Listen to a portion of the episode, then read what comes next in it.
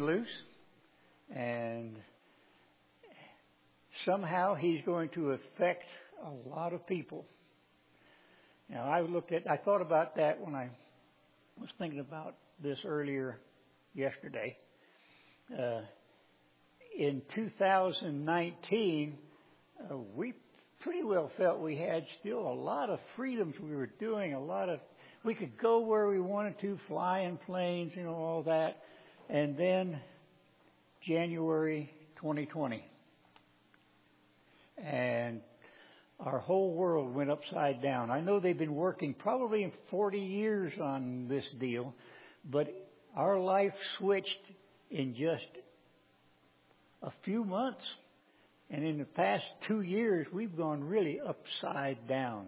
So when I think of Satan being turned loose, I, I used to think it's probably going to be a, really a long, long time to persuade people to go against God. But 2020 said it doesn't take much time, does it? Just overnight. Anyway, so why are we here? Why are we keeping the Feast of Tabernacles? If you look at Revelation and go through the trumpet plagues, the bowl plagues, the last plagues, a lot of people are going to suffer. There's going to be a lot of destruction, a lot of death.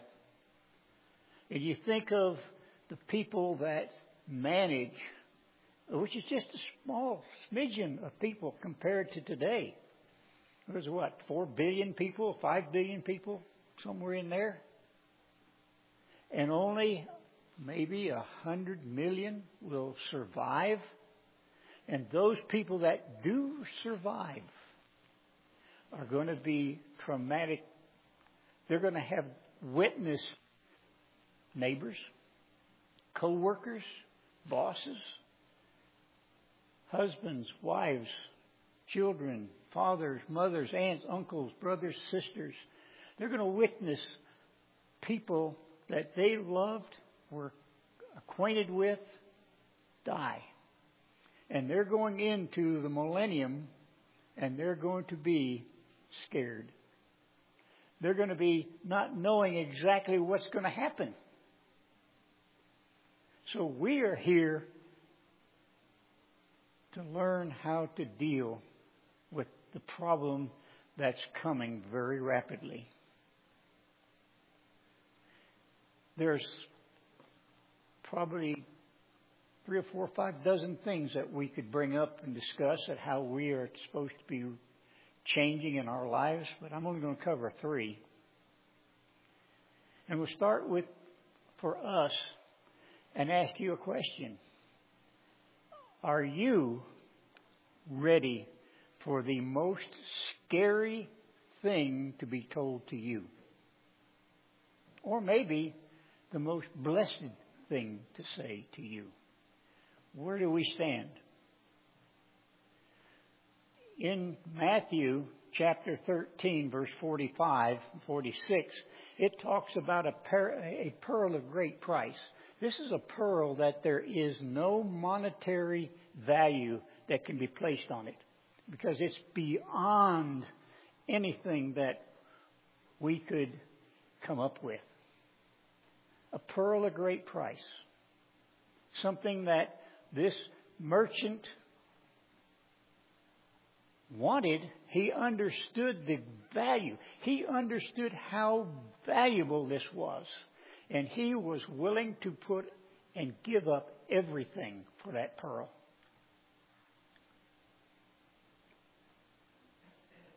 Adam and Eve was offered that pearl. But they slipped, didn't they?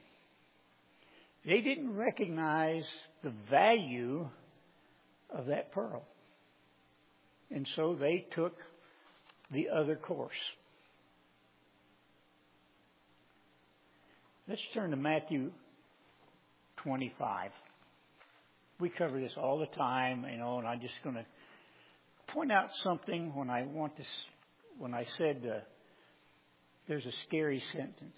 There's a scary statement Do I, and as I set this and thought about this, see, I worked on the sermon until early in the morning.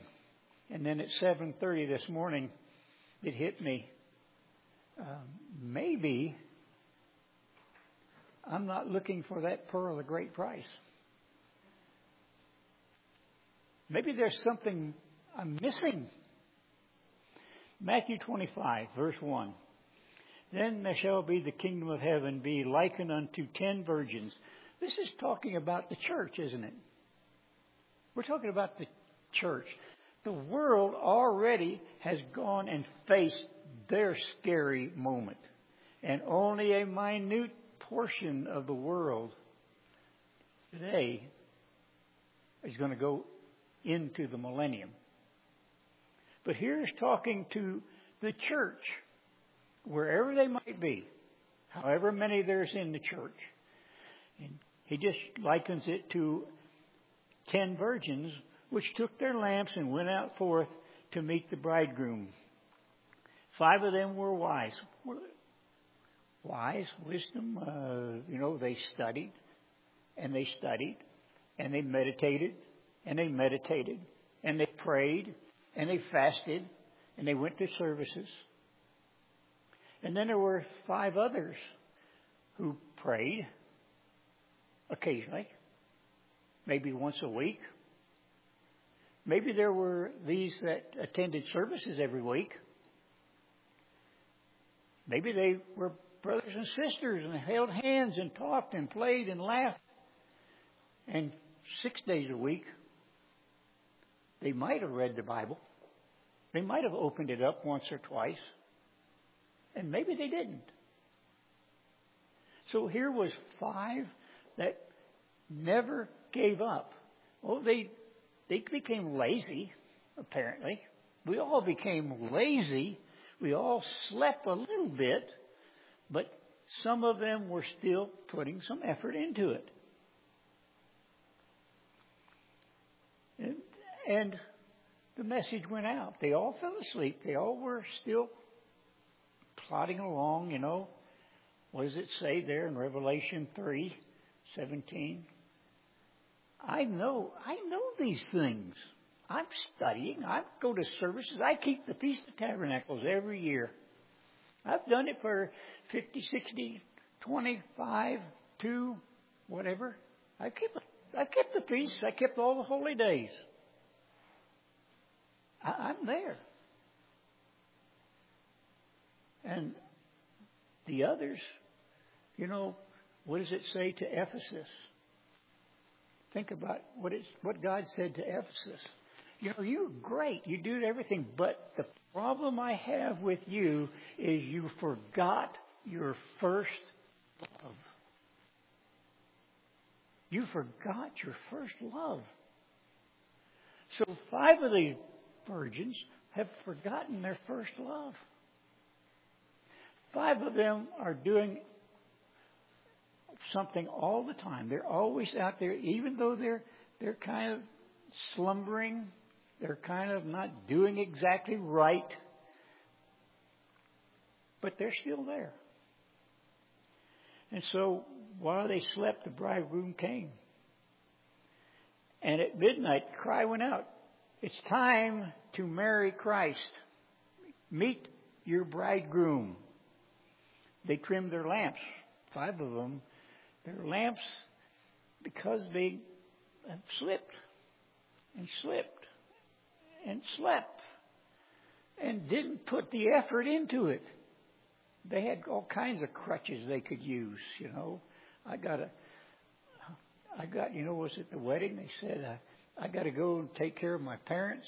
I got to go take care of my car. I got this job I got to do. I mean, they have all kinds of excuses from going to the wedding. And the foolish said to the wise, Can you help us? Can you give us some of what you have? How do you do that? How do you take what's up in your head, in your heart, and give that to somebody else? You see, it can't be done. You cannot take all your study, all the things that you do, you can't give that to somebody else.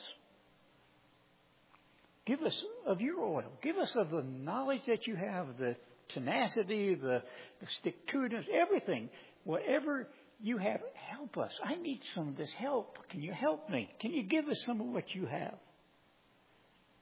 Because I don't remember some of these things. Uh, I I went to the feast, but I really liked going to St. Pete because there were so many things to do. I, I was there. I did services for an hour. Isn't that enough? An hour a week? Or an hour a day for eight days? Isn't that enough? I mean, I tried to do what I could do. And wise said, No, you can't have anything I have because I can't give it to you. You know, people have asked me to give them the knowledge I have on how this property is functioning. How do I do that? It's up here, not, it's just who I am. So how can I do it? So how can you give what you have to somebody else, or how can you take what somebody else has? How can you go to a brother or sister, go to a, a minister, go to a, a friend and say, I need help. It's time to go get to the marriage, but I, I just, what am I doing wrong? It's too late. So while they were out, they were told, go out and get yourself in gear and get something done. Go out and do it. So they went out, meanwhile, while they were gone, the others went in and the door was shut. So here's the first thing we have to understand God shut the door, and you're outside. I need to get in.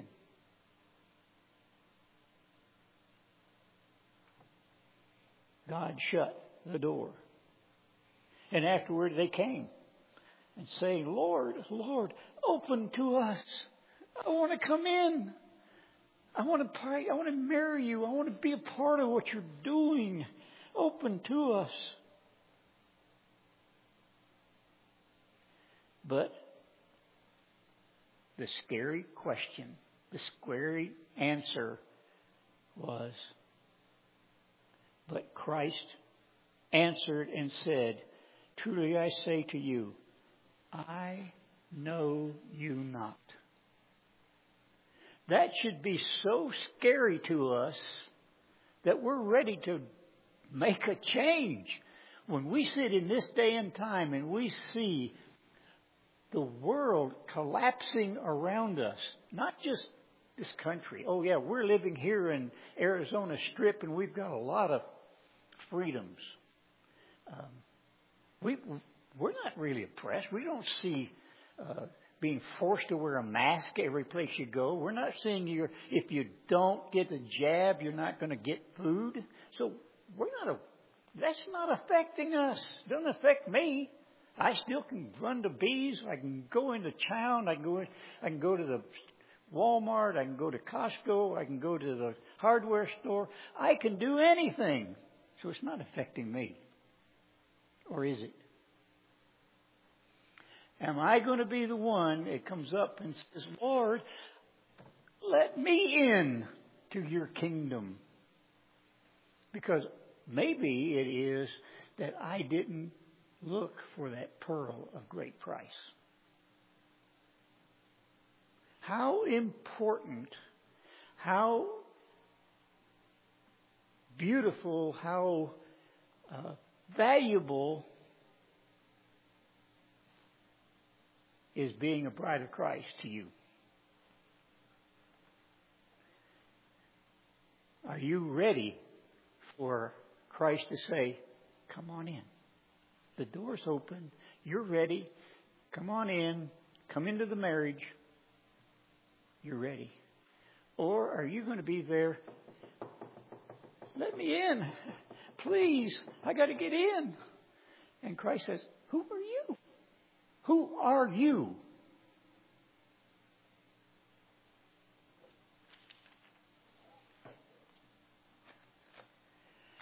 Does God expect something from you? I know, as I said, there's a lot of, vast number of things that God is expecting from you. I'm only going to touch on three. I probably don't have time for all those three, but I'm only going to touch on those three. In the parable of the talent, as I set it up for that, Matthew 25, verse 14, in the parable of the talent, which talks of the Father, Christ, knows you individually. He knows each one of us. He knows what we can do, what we can't do. So in that parable, in this parable, the owner, Christ, the Father, they know what they're doing. And so they call their servants, the church, members in the church. We know many were called, only few is going to be chosen. So they called in their people. And as it says here in verse 15, to every man according to his several abilities. So here God is saying that I know what you can do and what you can't do. So I know that there's a person here as it goes on down through the through this parable. He knows this person has great abilities. And this person has a little less, and this person has a little less, and this person can only do one thing right now. But he does it pretty good. He does it good, but he can only do one thing. And so he calls you, me, he calls the church in and says, I know what you can do and what you can't do. So to some, he said, You can do a lot of things. So I'm going to give you more responsibility, okay? And another one comes up and says, "You can do pretty good. Uh, you you have the capability of accomplishing a number of things, and so I'm going to give you uh, these responsibilities to do them and to carry them on." To another person, he says, "I know that it's really tough for you. Life has not dealt you maybe the the most knowledge, the wisdom, understanding. But but you know, you can do this one thing. It's like I, I think I said last time, the the the, the man who was the uh, CEO, the head of a company, and the janitor. The janitor could do his job exceedingly good. One job, that's all he had. The other guy was over this whole business. He could do all these different things. And so, to the one person, he gives the one talent because that's all he could do. And so time went on. Christ comes back. And he says, Oh, you know, you, you were able to do a lot of things and he's, the person says, yeah, and I really appreciate it, and I really put effort into it, and I've doubled that. I did beyond. I doubled what you gave me. And the second one come up and, I, you know, I know that I was able to do just a few things, but I doubled what you gave to me. And the third one came up. So he was only a janitor. I can only do one thing, but I did a pretty good job at that. But notice what it says in verse 24. Then he which received the one talent came to his Lord. You know, Lord, I, I know that you are a hard man, admitting up front, I know you Christ. I know what you expect from people. I know what you do, what you don't do. I, I, I really know these things. And I know that you expect stuff that you didn't put in for. But you expect, you reap where you had not sown, and you gather where you have not sown. So I know that you're going to expect me to give you a lot more. He admits it. Verse 25. And I was afraid and went out and hid the talent. So I quit doing what I was doing because you didn't give me but one talent, and this other guy's got five. This other guy's got three or two or whatever. But I could do those things too. But remember what God said. I know, He said ahead of time, I know your capabilities. And I'm not going to make, I'm not going to give you stuff and expect you to do, I'm not going to expect you to be an engineer to design a building when you can only be a janitor. I'm not going to expect you to have uh, 10 kids when you can't even have but one. I'm not going to expect you to be the CEO of a company when you don't have the background for it. So he said, I was afraid and I went and hid that talent in the earth. I disposed of the talent that you gave me.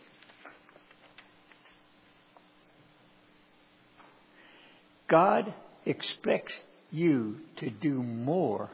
In this parable, he is telling you, you don't have to have money and all these other things. I just expect you to take what I give you and run with it.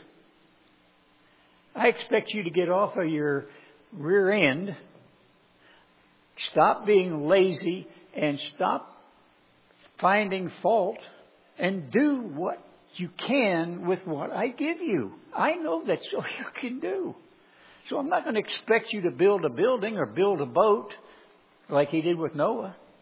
He asked Noah to build a boat because he knew Noah could do that. But he wouldn't ask me because I don't have a clue on what to do. So he wouldn't ask me to do that. He wouldn't ask me to write a program on a computer, which we're nowadays, we have all these fancy things and we're so technically minded and so far advanced that he wouldn't ask me to do that because I have no clue. He wouldn't ask me to sing a solo or a song like George and Gloria because I don't know where to go with it, but he expects them to do it and do a good job of it. So God expects you to do something with what he gives you. He wants everything done and increased. He doesn't want us to sit still doing nothing. Verse 28, he says, Take therefore the talent that was given to him. So he is saying that scary question again. Take it away from him. Does that mean he reaches into your mind and extracts everything that was in your mind and then you're like salt has lost its savor? It's good for nothing. So the scary part again comes to this person. Take it from him because he doesn't want to follow what I say. For unto everyone that has, it will be given, God says. I will give to you. I'm going to, I love you. And he shall have abundance. But unto him that has not shall be taken away even everything he has. Stripped down. You're worth nothing to God then. That should be pretty scary to think that God's going to say to me, You're worth nothing. I don't want to hear that. I don't want you to hear that. And he said, and cast you the unprofitable servant. Listen to what it says. The unprofitable servant cast him into outer darkness where there will be weeping and gnashing of teeth. Is that scary? I mean, have we considered that? I hope we have. So, what does God want from you? David talking to his son in 2 Chronicles 28, 9 through 10. I'm going to read this out of the New Living Translation. David talking to his son Solomon. My son, get to know the God of your ancestors. He was admonishing, David admonished his Solomon, get to know God. He's telling you to me, get know God. In that talent, that person knew God enough to know that if I don't do what I should do and must do, I am going to be thrown away. So get to know your God of your ancestors. Worship and serve Him with your whole heart and with a willing mind. Your whole heart and a willing mind. You're wanting to do it. For God sees every heart and understands and knows every plan and thought. So sometimes we think, well, God don't see me. I can go and I can sleep this week or next or next month. God's not looking at it anyway. We, we justify we justify ourselves for things we do. We have all kinds of crutches that help us to justify. If you seek Him, he goes on to say, you will find Him. If you look for treasure, you'll find it. If you want the pearl of great price, you'll find it. Seek Him, and you will find Him. But if you forsake, oh, the other side of the coin again. But if you forsake Him, He will reject you forever. Isn't that scary enough to think that He will reject you?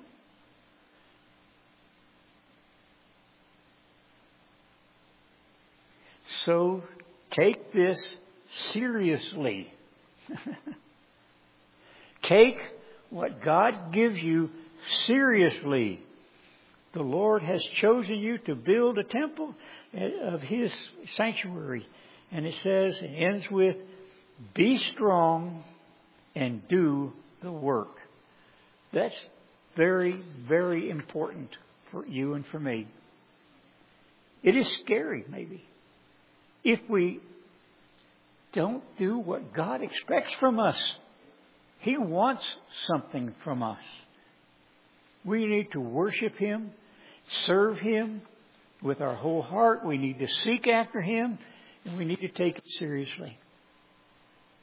Now, too often it's, uh, you know, going to the feast in St. Pete, I think a lot of people did not take that as serious as they should have. I was told by many, many people that this is their vacation. And it, if we consider the Feast of Tabernacles our vacation, we're in the wrong boat. or in the wrong car or bus or whatever. If, if the Feast of Tabernacles is no more than our vacation, why are we here? Because we should not be that way. So my first point comes from, and, and all three points come from Micah Micah chapter 6, verse 8.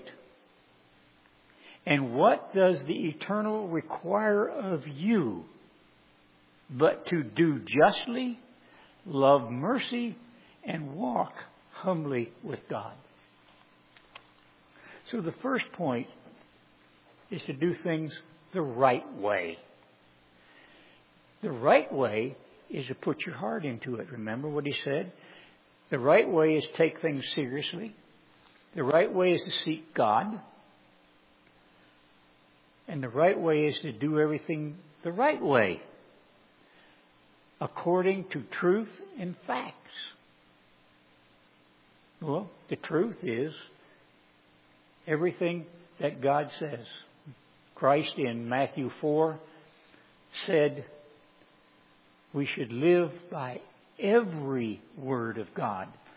We can't pick and choose. We can't pick and choose what we want to do. We have to follow every word. Sometimes they're pretty hard, you know. Sometimes it's tough. But God says it would be. God says it's not going to be 100% easy, although Christ did say, My way is easy. but because we're human, we make it tough ourselves. So we should do it according to truth, God's Word, and with facts, which are God's Word, the facts of God's Word. To do things honestly, fairly, with integrity. So whatever we do, we're told to do it justly. We're to do it honestly,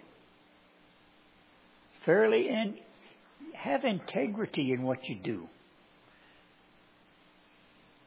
And properly, do it properly. You can't do it half-heartedly. You got to do it properly. You can't do it uh, as that'll do. I mean, there's a lot of people who do things and say that'll do. If we if we live by the law of it'll do, uh, we're already in the wrong direction again, because God wants more. Like He said to the, the one with one talent, it's not that'll do. I'll do what I can. I'll try. I might get it done, but it, that'll do. It, it'll be okay. No. God wants you to do it properly. There are ways to do it and ways not to do it. Accurately and exactly. Here at the feast, we're able to learn how to, number one, get along with each other. Sometimes it's difficult uh, because we we make it difficulty. So we, to get along with each other, we're here to help each other to do God's word, to live by God's way of life. There are examples that we should follow and examples we shouldn't. I'll give you an example of, an, of a case where a person was given a job and he said, that'll do. He changed the, he changed the things that God said to do. And of course, that's King Saul. God made Saul king he came from a small tribe. He was tall. He was big. He was good looking. He was humble. And God made him king. And that was great for a while. But he got the big head. You know, I'm the boss. What do we hear today? Uh, governors of states, uh, mayors, uh, people who have got this big idea well, I'm in charge, so um, I will tell you what to do. So Samuel, talking to King Saul, said to him, uh, You were given a job, but you didn't do it. And so Saul used the crutch. Well, uh, the people did it. That's the first crutch. Secondly, is all these things we brought, you know, the, the animals and the gold and silver, you know, that's going to go into the temple and the animals we can use for sacrifices. So I'm going to justify, he said, I'm justifying my life. That's what Samuel, what Saul told Samuel. And he says in Samuel, 1 Samuel 15:22, Samuel told Saul, that's not good enough. He said, Has the Lord as great a delight in burnt offerings and sacrifices? So Saul was justifying his actions. He justified himself. I know God is crucial and hard and all that. But Saul said, Yeah, but if I give these animals for a sacrifice, well, that'll make me look better in God's eyes. Will it? What do you say?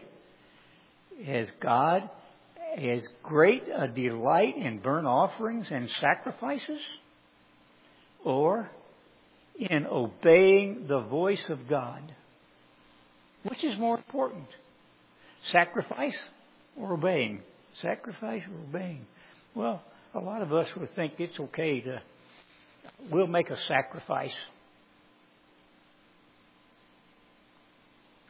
A pretense, a penance, penance. We make penance, you know, like the Catholic Church says, or repentance. Do we we put things out because it's that's a sacrifice. Know, God says, obey. Samuel told Saul, obey the voice of the eternal. To obey is better than a sacrifice, and to listen, hearken, uh, follow than the fat of rams. So it doesn't make any difference what penance you put out. Okay, I will give out this. I, I can, you know, uh, we all make changes. The uh, the rich man can give uh, a thousand dollars or a hundred dollars, but the widow who doesn't have anything, who gives her heart, who does God honor? She said, the widow. What she gave is so much better. It's that pearl of great price. So we can do penance, a sacrifice of some kind, or give up this or that or something else, or we can repent and obey. Doing what's just and right is what God expects. Psalm or rather, I'm sorry, Proverbs 21 verse 3. To do justice and judgment is more acceptable to the eternal than any kind of penance, any kind of sacrifice. Maybe you can say, oh, well, I, I wanted this car, or I wanted this thing. Okay, I'll give that up this time. That's penance. But obeying, if God says, be there, study, pray, live, is more important to him. Habakkuk 2, verse 4. Behold, the soul which is lifted up is not right in him, but the just. So we can make ourselves think we're doing really good but the just will live by faith. And sometimes we have to trust God in what's happening. Well, I'm going to get along with this quick. I'm running out of time. Again, in Romans 1:17 says the same thing: "The just shall live by faith." Psalm 82. We should be living by doing the right things. In Psalm 82, verses 3 and 4 says, Defend the poor. This is what God expects for you. He's expecting you to do something. He wants you to be doing things the right way, justly. So defend the poor, the fatherless, do justice to the afflicted and the needy. Deliver the poor and the needy and rid them out of the hand of the wicked. So that's doing the right thing. So God expects us to do the right things the right way. In Romans 8, verse 34, who is he that condemns? That's the wrong thing to do, to condemn each other. Finding fault with each other, that's the wrong thing. It is Christ that died, yet rather, that is raised again, who is even at the right hand of God, who also makes intercession for us. So the right thing is not to find fault, but to look for the way you can help each other. In Romans 2 verses 14, or 13 rather, Romans 2 verse 13, For not the hearers of the law are just before God, but the doers, those that put out effort. So, doing things justly and rightly, that's what God expects. The doers of the law will be justified. Again, down in Psalms 34. I'm, just, I'm going to read these off because of the time, but it says, Depart from evil in Psalm 34, verse 14. Depart from evil. Do good, seek peace, and go after that. Go after the pearl of great price. So, in Hosea 14, verse 9, who is wise? Who's the wise, understanding person and understands these things? Who's prudent?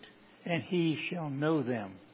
For the ways of the eternal are right, and the just will walk in those ways. So we should be at first, that first point, doing everything the right way, justly, helping, serving, putting yourself out. Second point, then, is to become merciful. Sometimes that's pretty hard. Somebody can somebody can agitate you. They can say things to you, cut you down maybe. But can we have enough mercy to forgive them?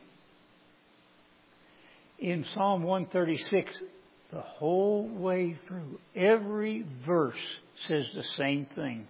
It says that God our Father and Jesus Christ both are so merciful. That's what God is like. He said, His mercy endures forever. He doesn't have a limited amount of mercy. Now, I get aggravated, and maybe my mercy dissipates real quickly. But I can't allow that to be that way. Luke chapter 6, verse 36 Be you therefore merciful. So here we're, we're asked by the Father, by Jesus Christ, at that time, Emmanuel, is God with us? We say Emmanuel, which says that God is with me. If God is with me and I'm with God, then I, then I will be merciful like the Father who is very merciful. I want to be like Him. I really want to do the things that He wants me to do. In Hosea 6 6, for I desire, I desire, Christ said, the Father says, I desire mercy and not sacrifice, and the knowledge of God more than burnt offerings.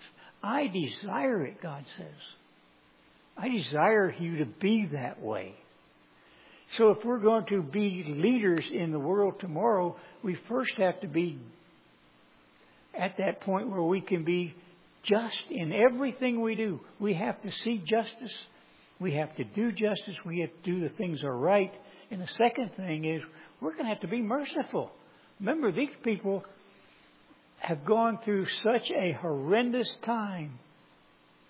Some of them might be just one of a family. And they're going to look over there and they're going to know what is coming next. So we're going to have to be merciful to these people somehow. You know, in Matthew 5, we've gone over this many times. Uh, Daryl's done many sermons to cover Matthew 5, 6, and 7. And one of the Beatitudes, or the attitudes that we should have, one of the attitudes we should have is to be merciful. If we are merciful, verse 7, blessed are the merciful, for they, they means if I'm not merciful, then I must remember I probably am not going to get mercy to me either. So if I want to be, if I want mercy to come to me, I have to be merciful also. Colossians 3 verses 12 and 13. It says, Put on therefore as the elect of God. Who's that? Isn't that the church? The called out ones? As the elect of God. Holy and beloved. So we're, we're to be holy and we are loved by God.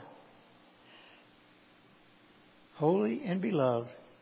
Put on therefore bowels of mercy kindness, humbleness of mind, meekness, and long suffering. You can't be merciful if you are only quick tempered and only find fault with people. You have no mercy. You have to be long suffering. Sometimes things hit you and hit you and hit you and hit you, you sit there and say, okay, there's a reason. God has a reason for it. He doesn't do anything without having a definite reason. Maybe, like Job, who God said, Do you see my servant Job? How, how he hates doing things wrong? So, did God allow Satan to put stuff on Job that he couldn't handle? No. But he wanted Job to learn something. So sometimes God throws stuff at us and we don't understand it. But there's a reason. He wants us to learn to be merciful with other people. Long suffering, verse 13. Verse 13. Forbearing one another. Wow. Putting up with each other sometimes it's difficult, isn't it? I know my wife sometimes finds it pretty difficult to put up with me. I've had two wives, and they both found it pretty difficult to put up with me. I don't see that, but I got a daughter who has probably finds it pretty tough to get up with me too. She finds it forbearing, putting up with me, and and then forgiving one another, being able to look at their faults and forgive somebody else. For if a man have a quarrel against any, even as Christ forgave you, oh, the example. Christ forgave me. So also do you do that? Are you ready to do that? Are you going to have that kind of mercy?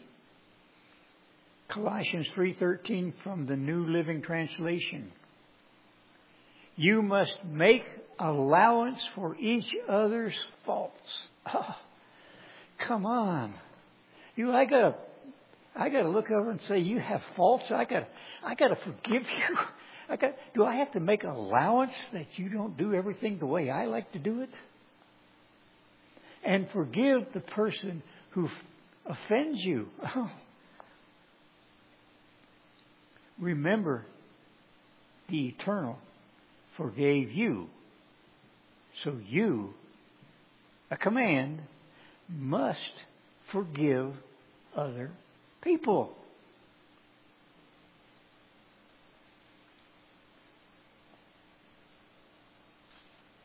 What happens then if we don't have mercy? Matthew 18, verse 23. Therefore, is the kingdom of heaven like unto a certain king which took account of his servants. Here's a case where a guy owed him a lot. A lot. And he forgave him all that, that he gave him.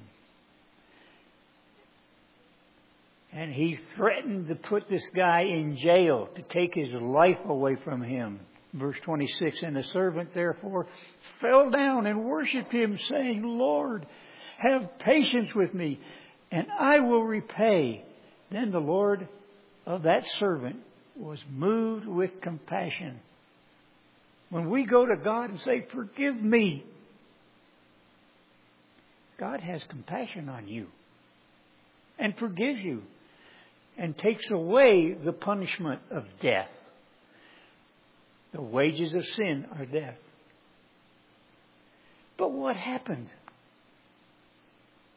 This person forgot that he's offered eternal life, and God said, I forgive you. Look at David. Committed murder, committed adultery, lied, stole, and God forgave him because he changed. He asked to be forgiven. But what happens in this case? What happens to the person who doesn't follow that? But that servant went out and found somebody that offended him, and he came down in him with two feet, had him thrown in jail. Because you owe me. You owe me everything. You owe me your life.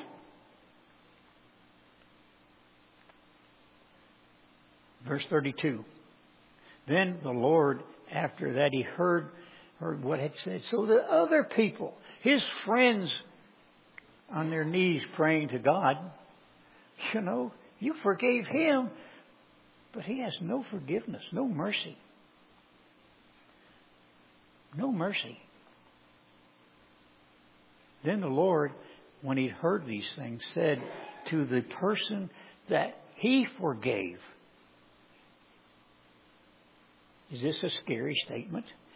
You wicked servant, I forgave you because you asked me. You're supposed to do the same thing, he said, verse 34. And his Lord was so wrath, so upset, so uptight.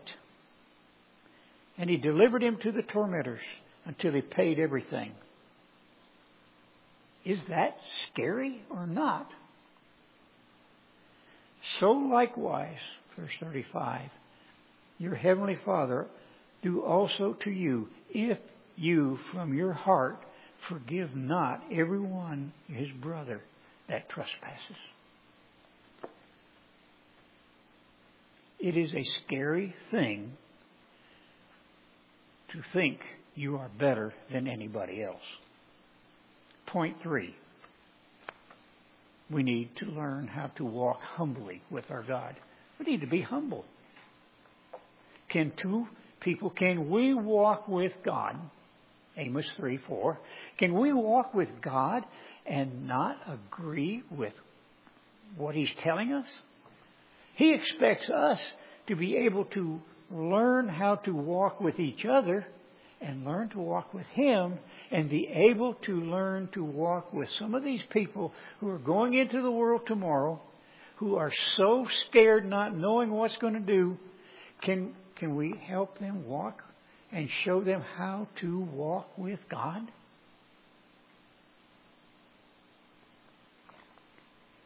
Are we humble enough? Have we learned how to be humble to be able to do that? Christ is our example of humility in Mark chapter 10, verse 43. But so shall it not be among you.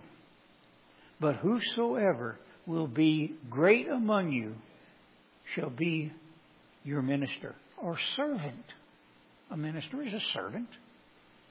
We're going to be servants and we're going to serve these people in the world tomorrow. You're going to have to serve them because you can't browbeat them into loving God. So you're going to have to serve them and show them what it is like to be a God fearing Christian and to see what God has given to you. And whosoever of you will be chief among you, you're going to be served all people. For even the Son of Man came not to be the minister, the leader, the, the head of everything, even though that's what he came to be. But he came to minister and to give his life for a ransom. So we gotta, we're going to have to follow that example. We've got to be willing to give ourselves. We got to humble ourselves to the point to think that we are not the greatest of everything.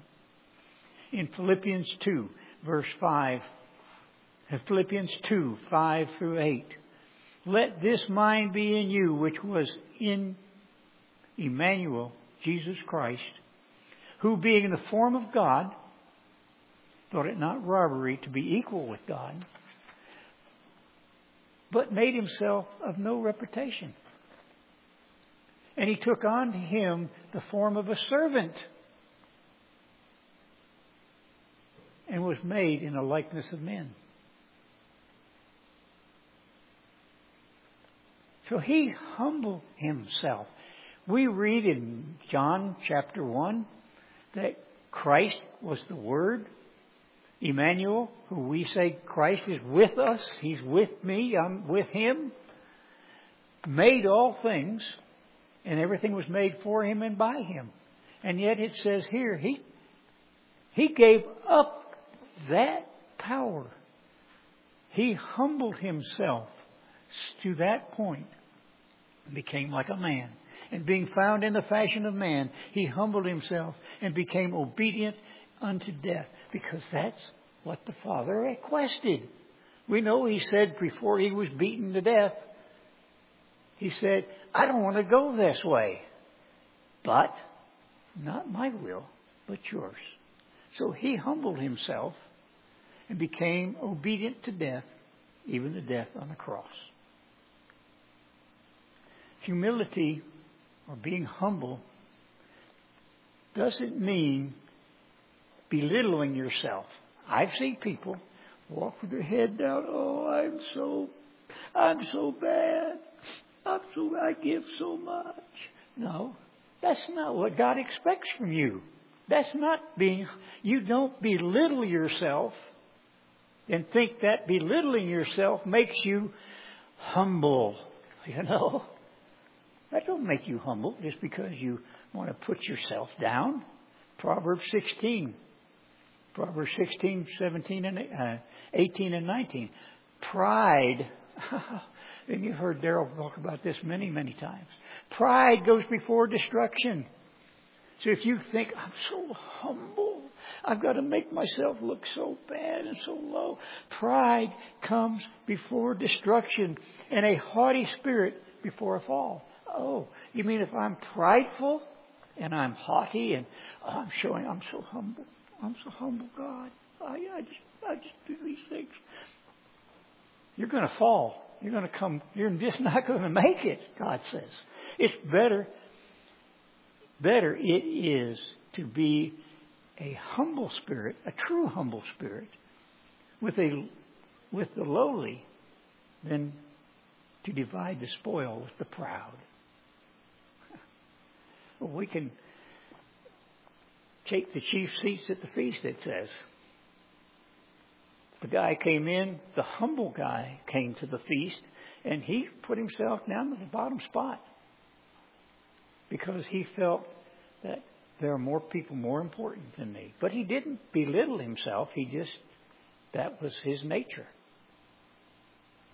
Proverbs 25, 27. It is not good to eat much honey.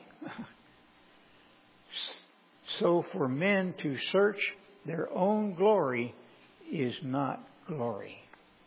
So if we think it's great to look like I'm humble, and a lot of people do that, they try to make themselves look humble. They try to talk humbly for glory. But that's not glory. Ecclesiastes 7:16. Be not righteous over much, and neither make yourself over wise. Why should you destroy yourself? When we think we're something more than what we are, when we go to that point to put ourselves, and we're making ourselves think we're humble, okay? You can't humble yourself. Don't play the part live the part. Part B of, of that point is a humble person. This is what a humble person really does. This is what it's saying how to be humble. A humble person focuses more on God and others than on himself. So when we focus humility on ourselves, which we're not supposed to do. That becomes pride and arrogancy. But we focus on God and other people. Philippians 2 verse 3. Let this mind, uh, let nothing be done through strife and vain glory, but in lowliness of mind, let each esteem each other better than the self. You, you re- recognize that you're really not the most important person. You're putting somebody else ahead of yourself. Romans 12, verse 10. Be kindly affectionate one to another with brotherly love, in honor, preferring others over yourself. Ecclesiastes, I mean, sorry, Ephesians 5, verse 21. Submit yourselves one to another in the fear of God, submitting to others. Psalm 34, verse 18. The Lord is nigh to them that are of a broken heart. Oh, God's close to those that have a broken heart and save such as are of a contrite spirit. So there are things we need to learn to do, to work on. We should, by all means, try to avoid the scary statements. It's scary to say, I don't know you. It's scary for God to say you to you, you're not supposed to be here. You know? We have an opportunity at the feast to learn, if nothing else, to learn how to do everything right. It takes effort. It takes work. It takes study. It takes giving to learn to do it the right way. We need to learn to have, be able to have mercy, to forgive each other. It could be hard sometimes for you to forgive me, maybe. But, but it's something that I have to do too. I have to forgive you because you don't do what I think you ought to do.